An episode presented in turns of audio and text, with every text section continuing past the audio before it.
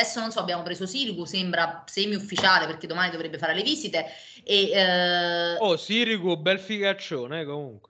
Sì, alziamo un po' col tasso estetico della squadra perché abbiamo comprato una serie veramente... Ci chiamammo in culo, sto tasso estetico. Ma dottore, scusate, ma che è successo? Che è successo?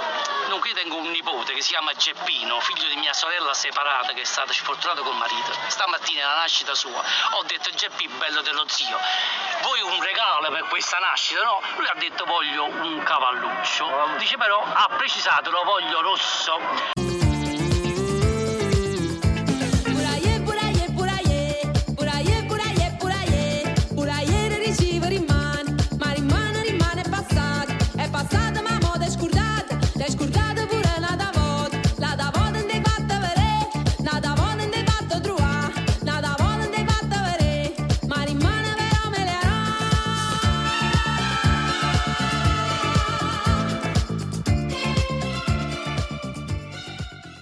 E allora si parte con questa canzone molto ritmata, molto diabolica dei Nu Guinea per questa puntata che in realtà non abbiamo neanche capito perché la stiamo facendo, forse probabilmente noia, una puntata speciale di Bella Vista Social Club a precision, dicono quelli bravi o bernardeschi.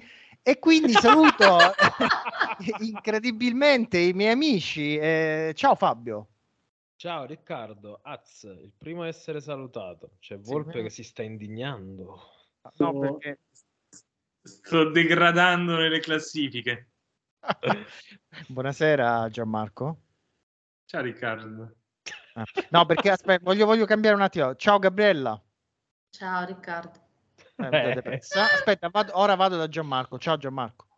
Ma scusa, perché non sei partito da Gabriella anche per galanteria? No, perché Gabriella ci dà subito il tono, quello della puntata, capito? Senta, un po' alla Giorginio, no? Detta i tempi. Esattamente. Allora, ragazzi, ben ritrovati, che vi voglio dire, quest'estate così calma, così piatta per il calcionapoli, tutto uguale, stessa spiaggia, stesso mare, non è successo nulla, non sta succedendo assolutamente niente e quindi siccome in realtà stiamo vivendo un inferno, perché la mia insomma è un'ironia, chiaramente un sarcasmo, qui si riparte da dove avevamo lasciato, ovvero da uno spiegone di Gianmarco che amico mio ti tocca insomma mettere i punti sulle i su quello che siamo oggi. Tu mi vuoi veramente male, io non mi aspettavo di dover fare lo spiegone anche oggi, però facciamo così, mi aggancio a quella cosa che hai detto prima, cioè ripartiamo da dove ci eravamo lasciati. Beh no, assolutamente no, il Napoli riparte da tutt'altra condizione, da tutt'altra posizione rispetto a dove l'avevamo lasciato lo scorso maggio, perché se non mi sbaglio l'ultima puntata del podcast è stata 23 maggio, leggevo prima, e ritroviamo un Napoli che ha una sua dimensione completamente diversa nella Serie A, nel campionato, nel calcio italiano, perché a prescindere da quello che accadrà da ora in poi sul mercato, quello che è successo in questi giorni è destinato comunque a lasciare il segno, nel senso che il Napoli potrà anche portare a concludere insomma degli acquisti importanti come quello di Raspadori di cui si parla adesso, anche se non si capisce ora, siamo riusciti a far diventare una telenovela anche l'acquisto di Raspadori, però il Napoli ha perso e ha perso male i punti, le colonne portanti della sua squadra.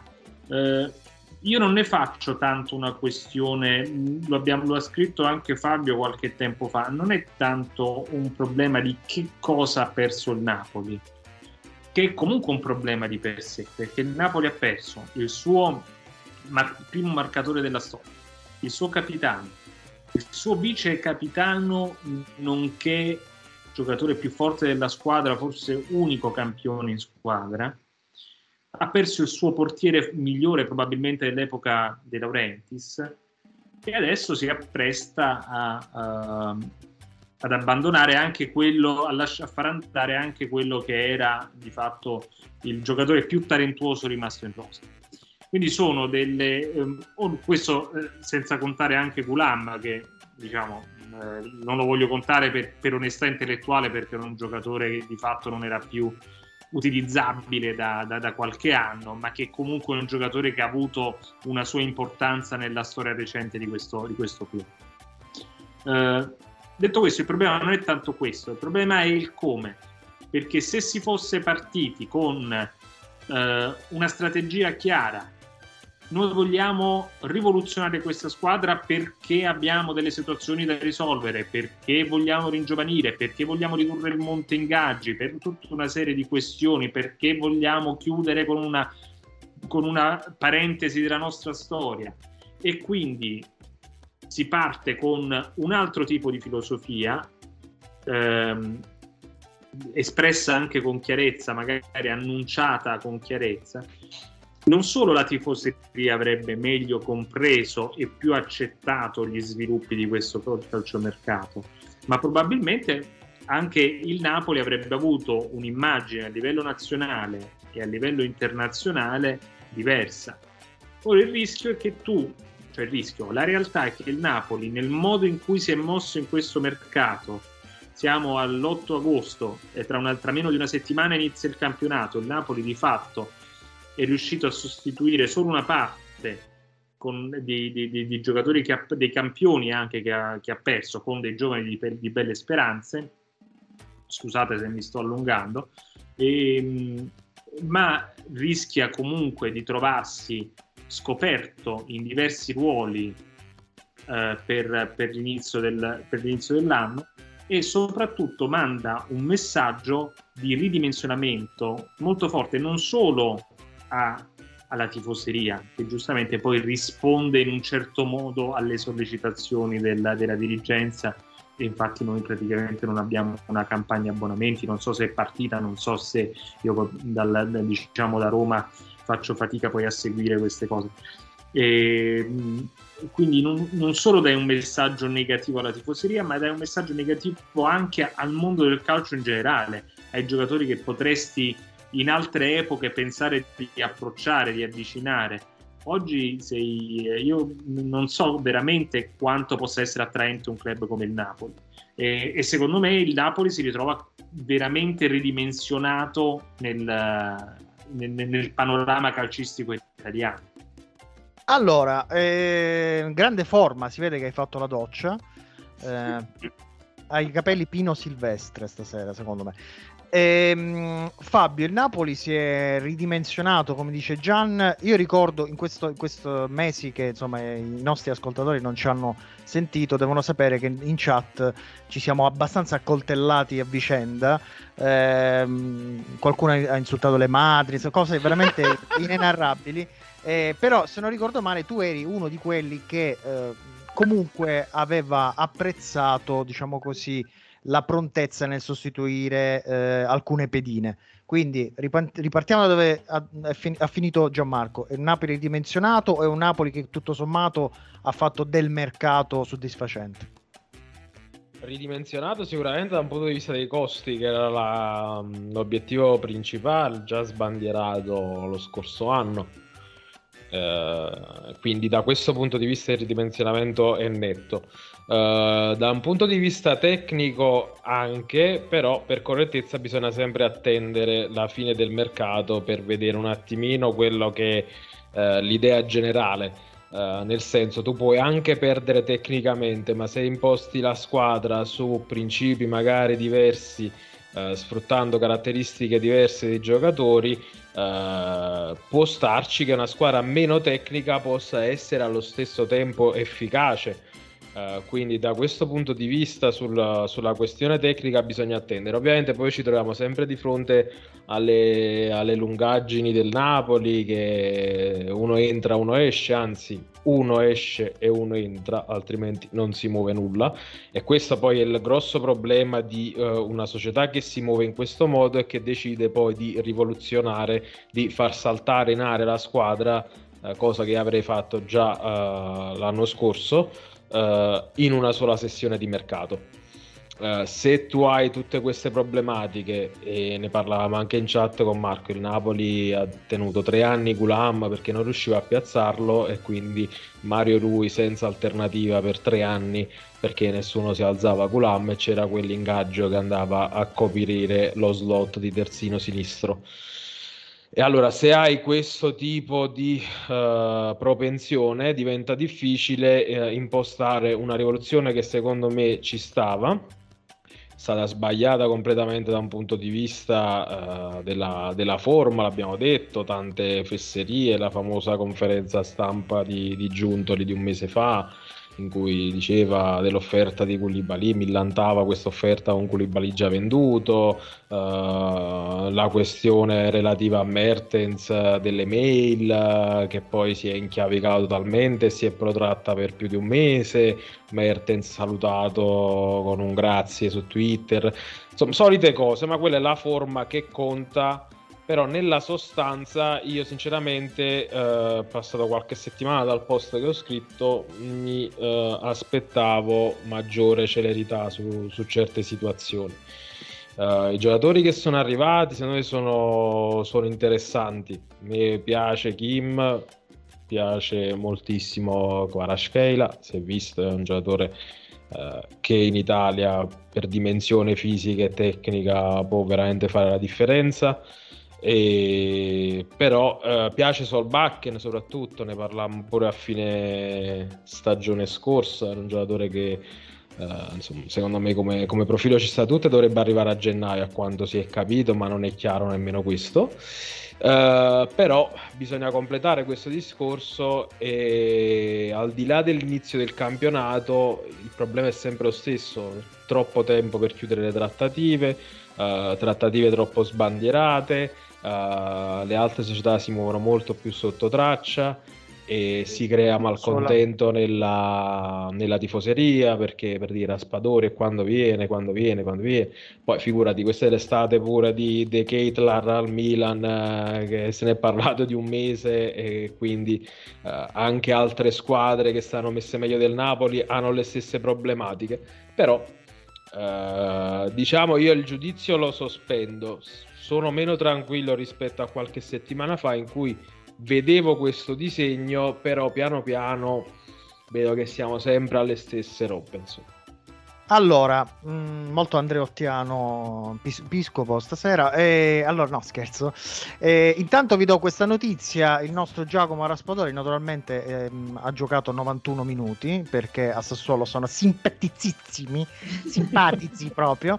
E tra l'altro vorrei dire che nel caso in cui Raspadori venisse al Napoli, preparatevi a un Gianmarco Volpe tronfio come pochi, perché era l'unico che insomma credeva molto a questa trattativa. Io lo paragono a De Laurentiis. Esistesse una trattativa. Esatto, quindi io so già che tu, la tua faccia sarà tronfia come quella di De Laurentiis l'altra volta contro l'Espagnolo, quando quella fa quell'ingresso, quella masticando quasi tabacco. Allora, cara Gabriella, perché vedi, questi due soloni hanno fatto discorsi molto, molto filosofici, però con te voglio parlare un po' di comunicazione, perché un po' l'ha accennato Fabio, no? Quello che è stato veramente un disastro vero, proprio un crepaccio, è stato quello della comunicazione. E io, prima di chiederti un'opinione, ti voglio fare sentire una delle cose secondo me più nonsense a proposito di comunicazione degli ultimi 300 anni di calcio, ovvero Lucio Spalletti su Dybala. Dybala piace a tanti perché ha le qualità per dare le soluzioni a una squadra, perché è un giocatore tecnico, un giocatore che ha fantasia, che è estro, talentuoso, grandissimo piede, batte benissimo calci piazzati, fa gol.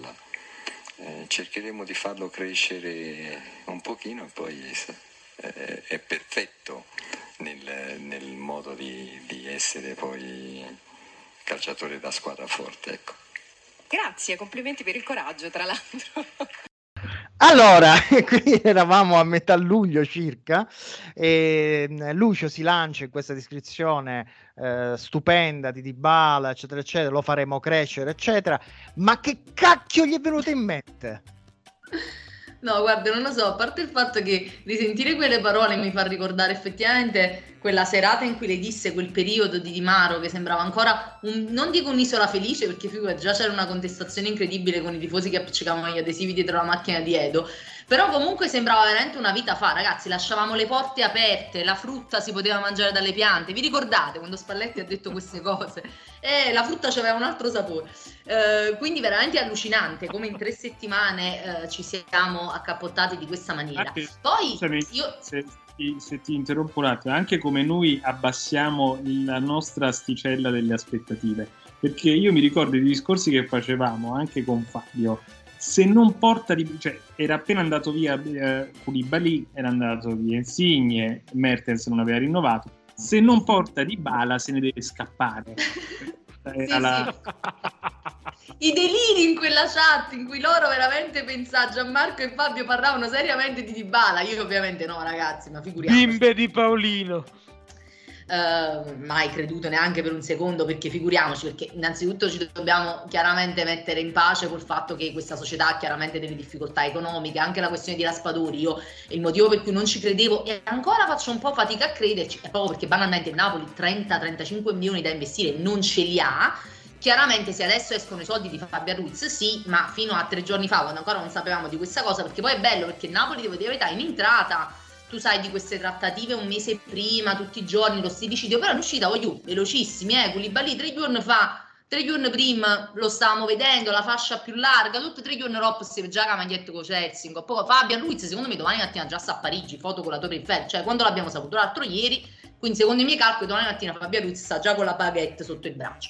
Secondo me comunque Spalletti chiaramente sta trollando come un dannato la questione della fascia più larga a Koulibaly, cioè Spalletti nella sera in cui Koulibaly veramente già stava sull'aereo, ma veramente, cioè quello Koulibaly arrivò a Londra il giorno dopo, secondo me la sera già si faceva la valigia e Spalletti chiaramente lo sapeva, fece un elogio di Spalletti davanti a chi gli chiedeva di altri difensori, lui fece un elogio di Spalletti, di Koulibaly, disse proprio con lui facciamo più punti, io scelgo sempre Koulibaly, teniamo la media punti più alta, una cosa delirante. Lucio, se ne aiuto, tu vuoi preparare la tifoseria, questi poveri cristi che stanno a Di Maro, questa gente che ha pure pagato l'albergo, ma li vuoi preparare che domani si troveranno la foto di Koulibaly con la maglia del Chelsea? Io non lo so, secondo me sta trollando maledettamente, cioè lui chiaramente c'è una guerra fredda con la società, secondo me sta proprio a livello di quelle commedie americane, la gente che si lascia poi rimane nello stesso appartamento, mi ricordo Jennifer Aniston con un bambacione, in questa commedia con loro due che si erano lasciati però vivevano nella casa insieme e si facevano le ripicchette. È così, ragazzi, perché e se no devo pensare che Spalletti pure ha pigliato un brutto Covid come a Marco qua, a proposito e qua Marco col Covid che se l'è vista nera, Maronna, devo fare un attimo questa digressione su Marco che un giorno era convinto di essere diventato cieco, è venuto qua dentro, è venuto in stanza dicendo amore io non ci vedo più, te lo dico non ci vedo, è tutto appannato, dove stai, non ti vedo, poi si va dormito col braccio sugli occhi, teneva quindi gli occhi impastati, ma lui per 10 minuti ha fatto una scena cecità di Saramando. Evidentemente Spalletti ha avuto lo stesso problema col Covid, se non sta trollando, ragazzi, perché non può essere serio, cioè questa società già è patetica, ridicola e inaccettabile a livello comunicativo, Giuntoli e De Laurentiis e Lombardo e Formisano e quanti ne sono degli incapaci a livelli surreali, tu dici ma questi veramente tengono una società che fattura 180 milioni in mano, ma la vogliamo finire? E si mette pure Spalletti, io non devo credere per forza che è un trollaggio, dai su, perché è stato ammesso proprio il carico da 90 su una società drammatica a livello comunicativo, per cui questo è il mio pensiero, che lui stia portando avanti questa guerra fredda, tanto lui a giugno se ne va, voglio che se vai o no. Il guaio di resta, come si dice ai funerali, sai, quelli is salvato pensiero, guai e noi che mi rimasto, così sarà. Anche taglio, no, non si può parlare di questo. Allora, però hai detto una cosa che mi piace, perché era un argomento che volevo tirare fuori con i ragazzi. Parto da Gianmarco. Secondo te Lucio quando firma per il Napoli a estate 2021, se non dico una fesseria, era stato informato che a estate 2022 avrebbe allenato una squadra completamente rifondata? Ma certo che no. Quando mai una roba del genere viene condivisa con l'allenatore con la quale stai firmando? No, più che altro io credo anche che il trolling, diciamo così, cui faceva riferimento Gabriella, poi non sia univoco, non sia unilaterale, perché anche De Laurentiis che sul finire della stagione o a fine stagione, io non mi ricordo cosa, mi sa che era la presentazione del ritiro, sì, dichiara che il Napoli farà di tutto per arrivare allo scudetto, con la faccia nel frattempo di Spalletti di pietra. Che cos'è se non l'inizio di queste schermaglie? Io penso pure che Spalletti abbia, cioè mi dispiace anche perché avrà fatto anche i suoi errori, ma io non vedo come il Napoli in questo momento possa aspirare a un allenatore di caratura superiore a Spalletti. Io non vedo se ne è andato di no, ho acceso la luce. Non vedo come Spalletti possa rimanere a lungo, cioè io vedo già le classiche crepe che si creano nel rapporto tra la dirigenza e l'allenatore, a cui siamo abituati, è la stessa storia che abbiamo visto e rivisto con ogni maledetto allenatore, con ogni maledetta gestione tecnica, e mi sembra che la storia sia già scritta. Allora Fabio, perché questo è un argomento voglio girare pure a te, perché tu in tempi non sospetti, credo a metà della scorsa stagione, avevi già detto Spalletti dopo un iniziale momento di idillio con il Napoli eccetera, già ha cambiato espressione, ha cambiato atteggiamento, quello che lo porterà a essere licenziato l'anno prossimo. Dicesti una frase del genere, da cosa dipendeva? Aveva fiutato probabilmente questa diaspora? Cioè, ancora non è stato licenziato, attenzione, non sto dando una notizia di cronaca, però insomma, tu lo dicesti in tempi non sospetti. Sì, perché come diceva Gianmarco è sempre precario il rapporto degli allenatori del Napoli con la dirigenza, figuriamoci anche con Sarri. Al secondo anno, nonostante il Napoli poi si fosse ripreso dopo le difficoltà iniziali, ci fu quella roba di Madrid, Napoli che era reduce da una decina di vittorie in campionato, giocava benissimo, e quindi ci sono sempre state queste problematiche, perché è incredibilmente difficile restare per più di un anno sulla stessa lunghezza d'onda di De Laurentiis, perché magari quello che imposti al primo anno con un nuovo entusiasmo, con la volontà anche di accontentare l'allenatore, poi vengono fuori tutte queste esigenze, vengono fuori le difficoltà di prima nel trading, nel dover cedere prima di acquistare, si rallenta il tutto. Quest'anno si sapeva che la stagione sarebbe stata anomala con 4 giornate prima della chiusura del mercato, si sapeva che Insigne non avrebbe rinnovato, che Mertens probabilmente non avrebbe rinnovato, che Koulibaly e Fabian erano in scadenza, quindi si snasava quest'area di smobilitazione che non è stata fatta l'anno scorso, proprio perché secondo il patto, per ritornare alla tua domanda dell'estate del 2021 tra Spalletti e De Laurentiis, De Laurentiis gli chiede la Champions, Spalletti dice ok, lasciami questi, io in Champions ci arrivo tranquillamente con questi, e quindi l'accordo venne fatto su quello. Ovviamente sono cambiati completamente i presupposti, e secondo me in una situazione normale a Spalletti non dispiacerebbe nemmeno lavorare su un gruppo di soldatini, anche perché lui con i giocatori di personalità spesso si scontra, ha un carattere particolare. Se gli imposti la squadra giovane, secondo me lui può anche esaltarsi.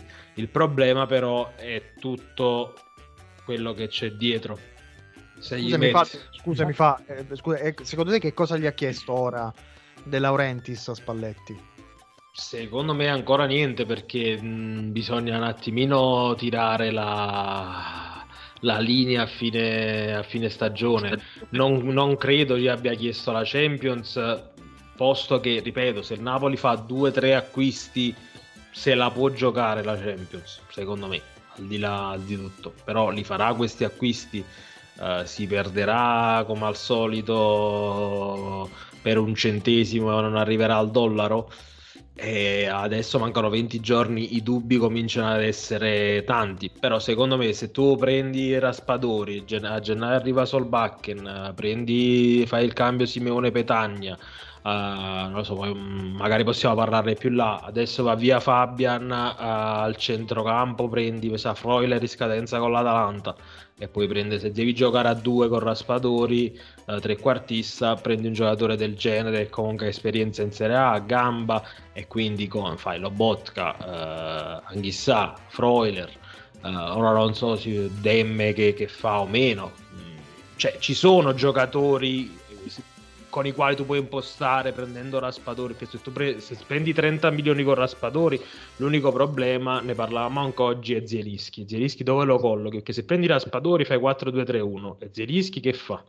Ok? Zielinski aspetta, perché questo è il secondo più pagato allora, vai no, ti volevo dire, ritorniamoci fra un attimo, perché sì, questa è una parte su cui 4-3-3, 4-2-3-1 ci dobbiamo tornare. Prima volevo chiudere, Gabriella, il passato. Chiudiamo il passato e un attimino, perché comunque ci sono stati degli addii non dolorosi, dolorosissimi. Allora, siccome io sono un masochista, volevo farvi sentire un pezzettino di Ciro Mertens. Alla società, a tutti i miei colleghi, allenatori, tifosi, amici e a ogni napoletano posso solo dire una parola: grazie. La mia partenza non è andata come avevo voluto io, ma per me non è un addio, è solo un arrivederci. Napoli, ma quanto ci siamo divertiti.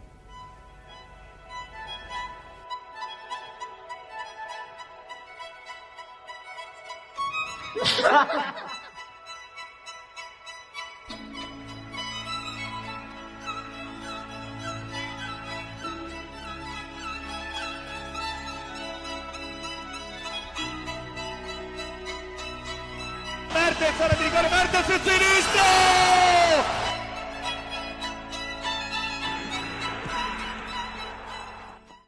Allora, come farci del male e diciamo goderne. Quindi andiamo da Gabriella, come farci del male. E goderne, esatto. Infatti sto andando proprio da perché vado da Gabriella? Perché voi due siete due animali a sangue freddo, siete due fatti duri. Un po', invece io e Gabriella siamo gli emotivi del gruppo. Allora, Gabriella, questa lettera di Mertens, diciamo videolettera, che a me ha molto ferito, nel senso che non siamo più abituati ad avere comunque dei giocatori per 8-9 anni. È un finale che ti è piaciuto, che è inevitabile. Come l'hai vissuta tu questa addio di Mertens? No, la lettera è stata bellissima, anche perché era condita da quel pupazzetto che teneva in braccio, il bambino che è bello come il sole. Quindi no, la lettera è stata molto bella, ma lui è una persona veramente speciale, come direbbero quelli che sanno scrivere gli stati su Facebook, le didascalie di Instagram. Lui è veramente speciale. E quindi no, la lettera sua è stata molto bella, molto più bella chiaramente invece del video che ha dedicato il Napoli, che sì, era bello, però chiaramente mai fare uno sforzo in più perché piange Gesù, quindi chiaramente è giusto proprio il minimo sindacale. L'addio in sé invece è stato molto brutto, innanzitutto perché ci hanno illuso.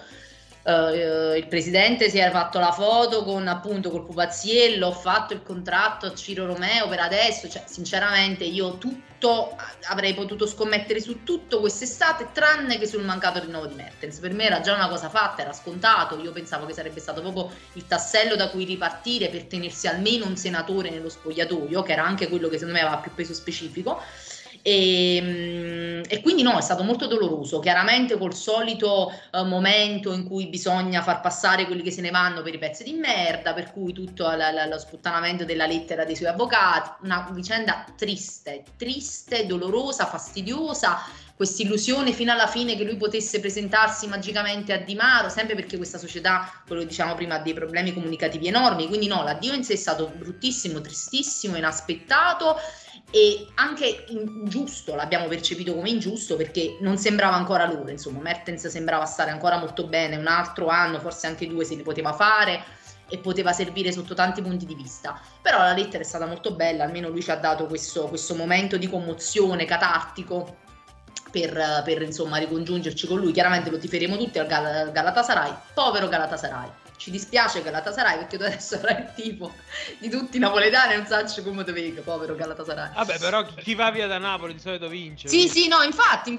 realtà siamo diventati, infatti noi ragazzi noi quest'anno abbiamo tre grandi sfide, io ho tre grandi sfide da tifosa. Primo, io mi devo arricchire sulle disgrazie di questa squadra, io già scommettevo contro Pescara-Manzia, ma voglio proprio farmi i soldi, mi voglio fare i soldi con Sisal, prima. Cosa? Come fa De Laurentiis, raga, giusto così. Voglio seguire le orme del presidente. Seconda cosa, dobbiamo. Mi sono dimenticato. Aspetta che me l'ero appuntato. La prima era già forte. La seconda è che dobbiamo andare contro, ecco, che è collegata alla prima, dobbiamo andare contro il nostro istinto da tifosi e noi dobbiamo augurarci il fallimento di questa stagione perché questi se ne devono andare, ormai è il mio unico scopo, questi se ne devono andare, questo deve cominciare a perdere i soldi, quindi il Napoli deve andare male. Terza cosa, dobbiamo restare svegli durante le partite, ragazzi, che penso sarà durissima. Ci terranno svegli forse solo i controlli a 6 metri di Osimhen perché l'ha mai ma. Tolto quello, io non so. Voi avete visto le amichevoli? Io purtroppo sì, perché siamo stati qua col Covid, quindi ce li siamo viste tutte e quattro, chiaramente col pezzotto perché non deve avere manco un euro. Taglio! È così, è giusto così, con i pezzotti di video YouTube dove passavano le scritte A16, Barbagianni, cose così.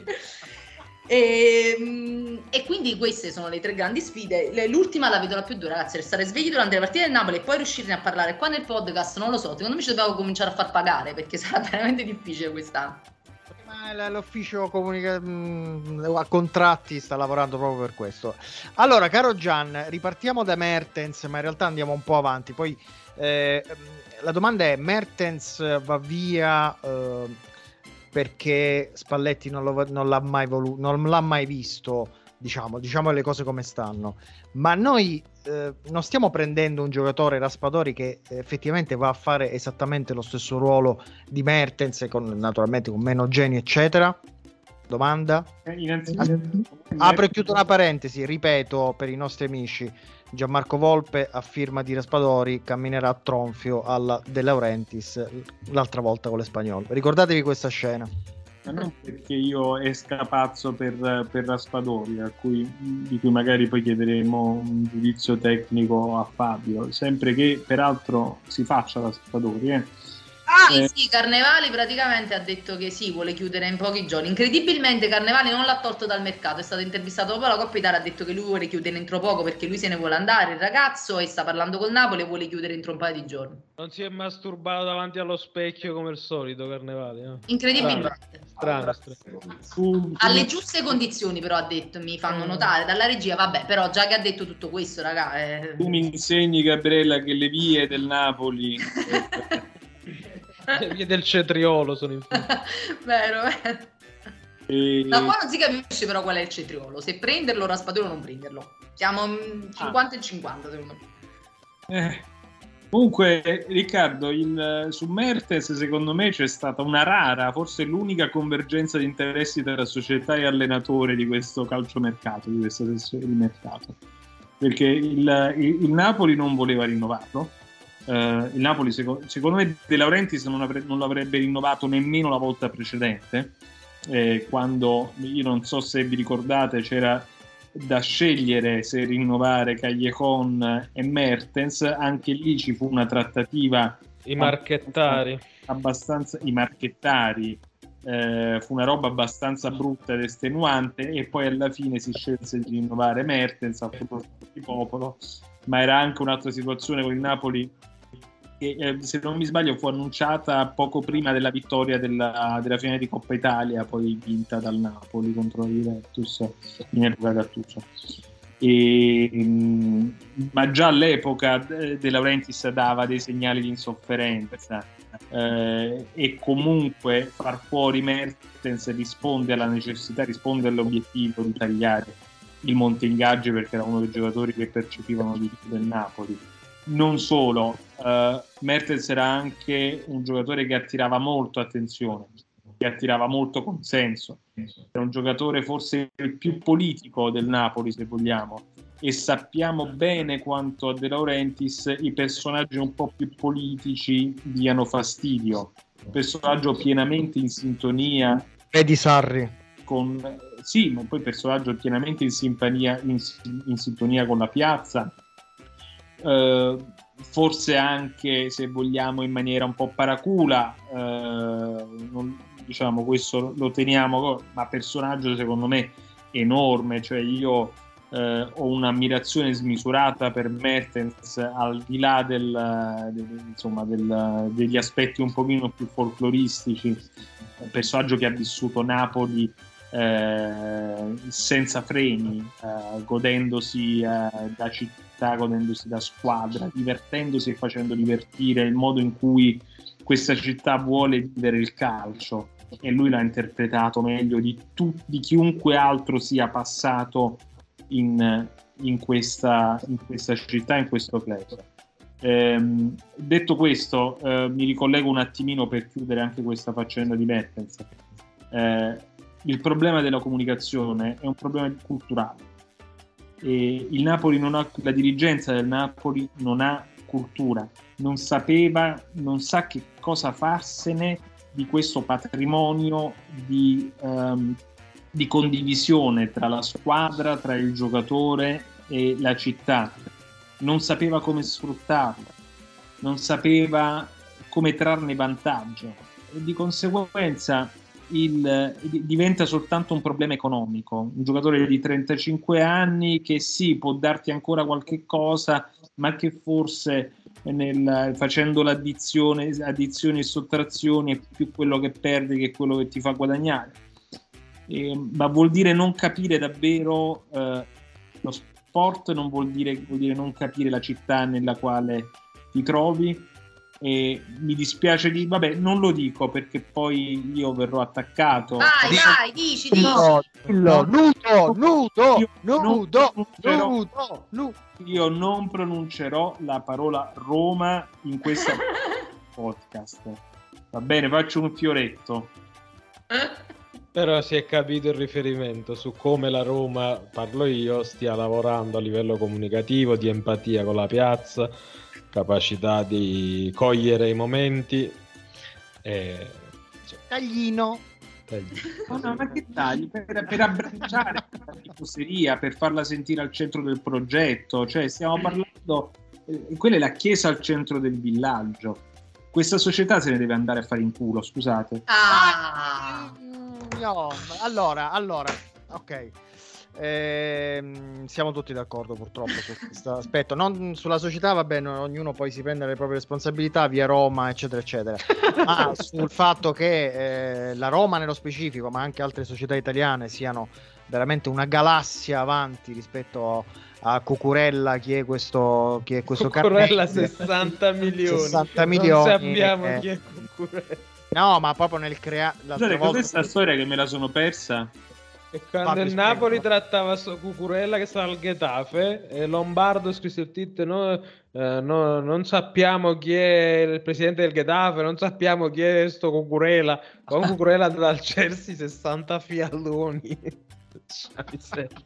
No, ma ragazzi, ma la quantità di ipsit che tiene De Laurentiis, quando De Laurentiis o Lombardo su Twitter fanno queste uscite, sono degli ipsit incredibili, Benzema, ma quanti ce ne hanno proprio, mamma mia. Questa è la cultura sportiva di questa di bravissimi. Famoso treno per Yuma.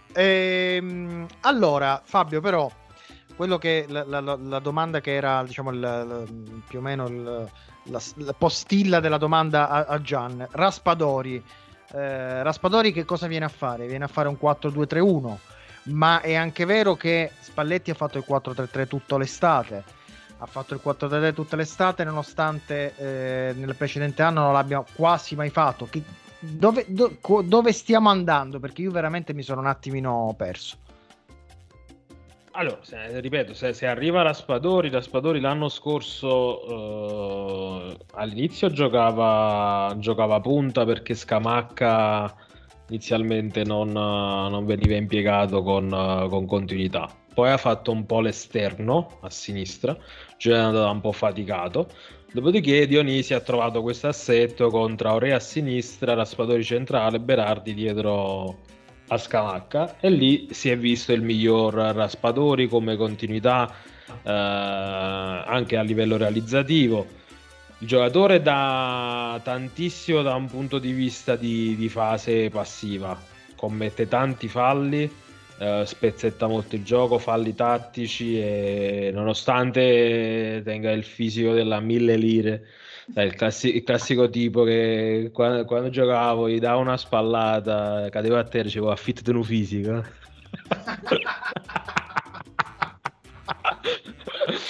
E quindi nonostante, insomma, questo pullo. Sì, affitto di un fisico, giocavo spallato.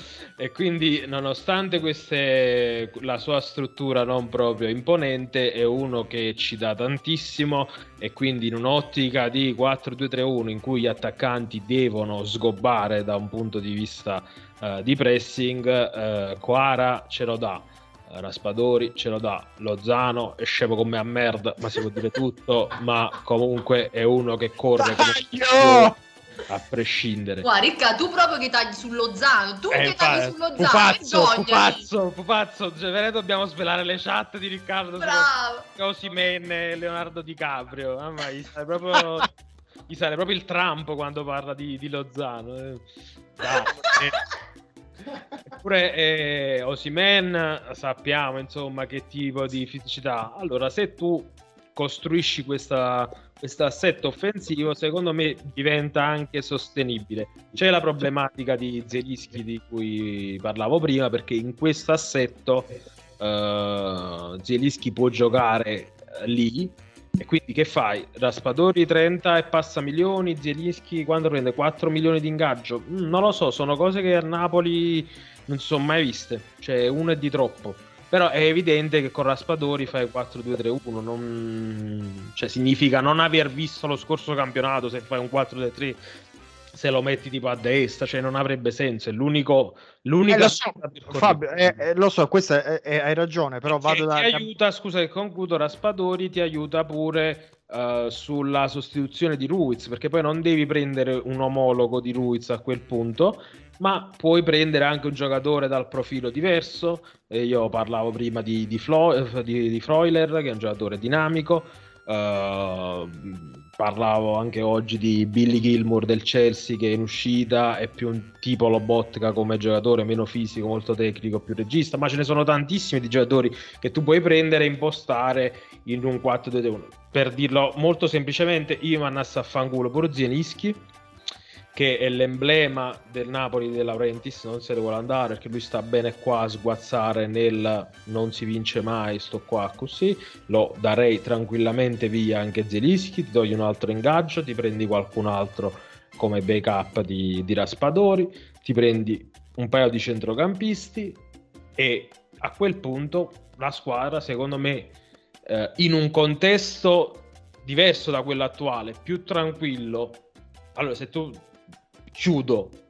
imposti questo discorso all'inizio con chiarezza, fai capire dove vuoi andare a parare, lo porti a compimento magari in questi giorni, poco prima dell'inizio del campionato, sei pronto. Ma a me sta benissimo, io l'ho sempre detto, quella squadra andava mandata per aria, perché con quella squadra dell'anno scorso e 2 anni fa non potevi mai vincere, con questa non puoi vincere, però puoi in un certo senso rilanciare quello che è il tuo progetto, che è stantio. Allora, abbiamo fatto tantissimo, già siamo veramente over, chiedo a Marco di avvicinarsi perché stiamo... L'ultima domanda la volevo fare a Gabriella, che si sta alzando. Ultima domanda e poi partiamo con Marco. La situazione Meret cosa faresti tu domani? Domani che cosa fai con Meret? No, Meret quello che si doveva fare ieri, e si doveva fare con ieri intendo 2 anni fa. Meret chiaramente andava mandato da qualche altra parte a giocare, perché un portiere che non gioca mai ha mandato che femmer, va tutti femmer. Il nostro Robertino Meret andava chiaramente mandato a giocare, ma non veramente non domani, non ieri, ma 1 anno fa, 2 anni fa, perché ormai lui qua è completamente bruciato, cioè è bruciato lui psicologicamente ed è bruciato presso i tifosi, per cui ormai è diventato il simbolo di tutti i mali della squadra. È veramente un giocatore che ha più hater, penso, nonostante noi vantiamo determinati personaggi squadra, nonostante ci sia Lozano, Meret ha più hater Lozano, per cui questo la dice perché Lozano è scemo, sai, dice che le abbonatiello. Sì, forse c'è un po' di tenerezza, Lozano alla fine dei conti è un abbonato, ma il povero Meret è un bravo ragazzo, quello è il problema. Ho capito, però vabbè, comunque Meret va mandato via, adesso non so, abbiamo preso Sirigu, sembra semi-ufficiale perché domani dovrebbe fare le visite e, Sirigu, bel figaccione comunque. Sì, alziamo un po' col tasso estetico della squadra, perché abbiamo comprato una serie veramente... Ci chiamammo in culo, stu tasso estetico. Ma devi sempre rendere greve la cosa. Qua noi siamo da Bosco e da Rivista. C'era 70 anni, sta come Enrico Montesano, Sirigu, ragazzi. Ma arrivaci tu come Sirigu. Ma per cortesia, è invidia, tutte invidia. Gabriella, scusa, non so se... Non so se hai notato che la rubrica di Marco è entrato nel tuo intervento, ma quindi mi sembra il caso di fare il patriarcato che domina questo pianeta. Non tenete una cazzo di sigla, rompete i coglioni anche il mese di agosto, non avevo mai sentito tante cacate tutte insieme nel mese d'agosto, da quando mi vedevo pedullato. Andiamo. Non c'è la sigla, Riccardo, vero? C'è. Aspetta, ma lo...